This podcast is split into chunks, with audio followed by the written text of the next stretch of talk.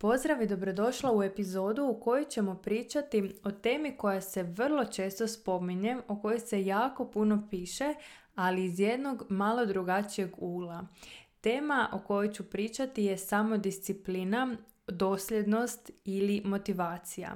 Dakle, e, vrlo su česta pitanja kako ostati dosljedan promjeni, kako biti discipliniran u radu na sebi ili kako se motivirati na bilo koju promjenu. O načinima kako se motivirati piše se poprilično puno.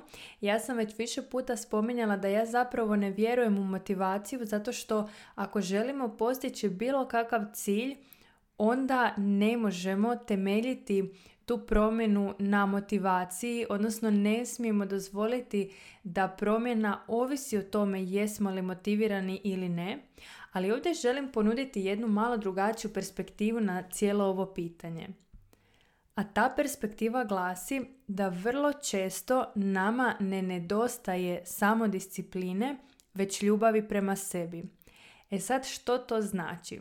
Znači da onda kada ne možemo uvesti neku naviku, odnosno kada nam je teško ostati dosljedna u uvođenju neke navike, ono što uvijek mislimo je da nemamo dovoljno motivacije, dosljednosti, discipline, ali zapravo kada bismo dovoljno voljele sebe, tada ne bismo tražile načine na koje da se motiviramo i na neki način ne bi išle u akciju iz te pozicije joj ovo mi se ne da, ali ajde ono idem na mišiće, ajde moram, ajde da nekako izdržim ovo pa da to nešto postignem što znam da je dobro za mene, nego bismo u akciju kretale iz ove pozicije ja sebe volim i ovo radim zato što znam da je to za mene najbolje.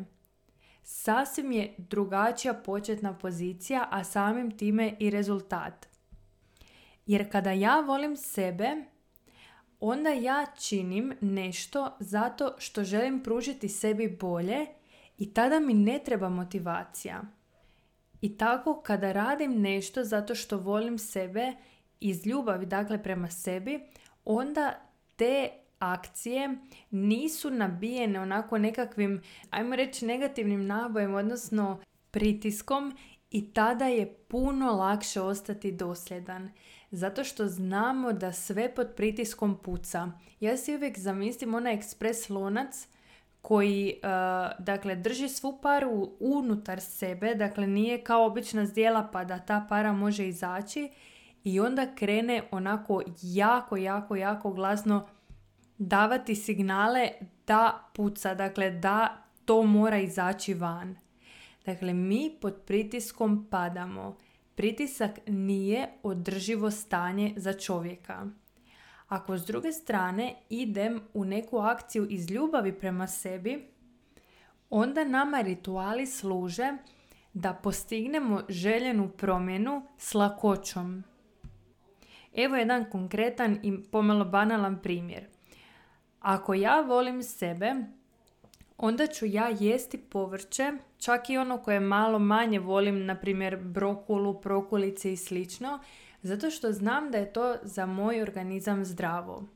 S druge strane, ako ja sebe tjeram i tražim motivaciju i tučem sebe po glavi zato što nisam dosljedna u izdržavanju nekih rigoroznih dijeta, tada se vrlo često događa onaj jojo efekt, odnosno izdržavam određeno vrijeme pod pritiskom, a onda pucam i idem u kontra stranu. Dakle, onda idem i jedem sve što hoću i potpuno sam izgubila motivaciju i ne da mi se više zato što ne vidim rezultate, a teško mi je bilo.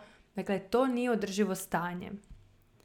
Dakle, umjesto da tražiš načine na koje ćeš ostati dosljedna svojoj promjeni, disciplinirana i motivirana, radije potraži načine na koje ćeš zavoljeti sebe. I također, kada vidiš osobu koja jako puno toga stigne, koja redovito vježba, koja ima bilo koju naviku koja se tebi čini divnom i željenom, ali nikako da ju uvedeš, bilo da je to rano ustajanje, zdrava prehrana, redovito čitanje knjiga, e, bilo, bilo, bilo što, ne pitaj se odakle joj motivacije, nego koliko ona sebe voli. Dakle, koliko je ona sebe prihvatila i zavoljela takvu kakva je kada si pruža takav način života. I za kraj ono što želim reći je da ljubav prema sebi i jedan lijepi način života nisu nešto što je rezervirano za druge ljude, nego su ti drugi ljudi pronašli načine da to uvedu u svoj život.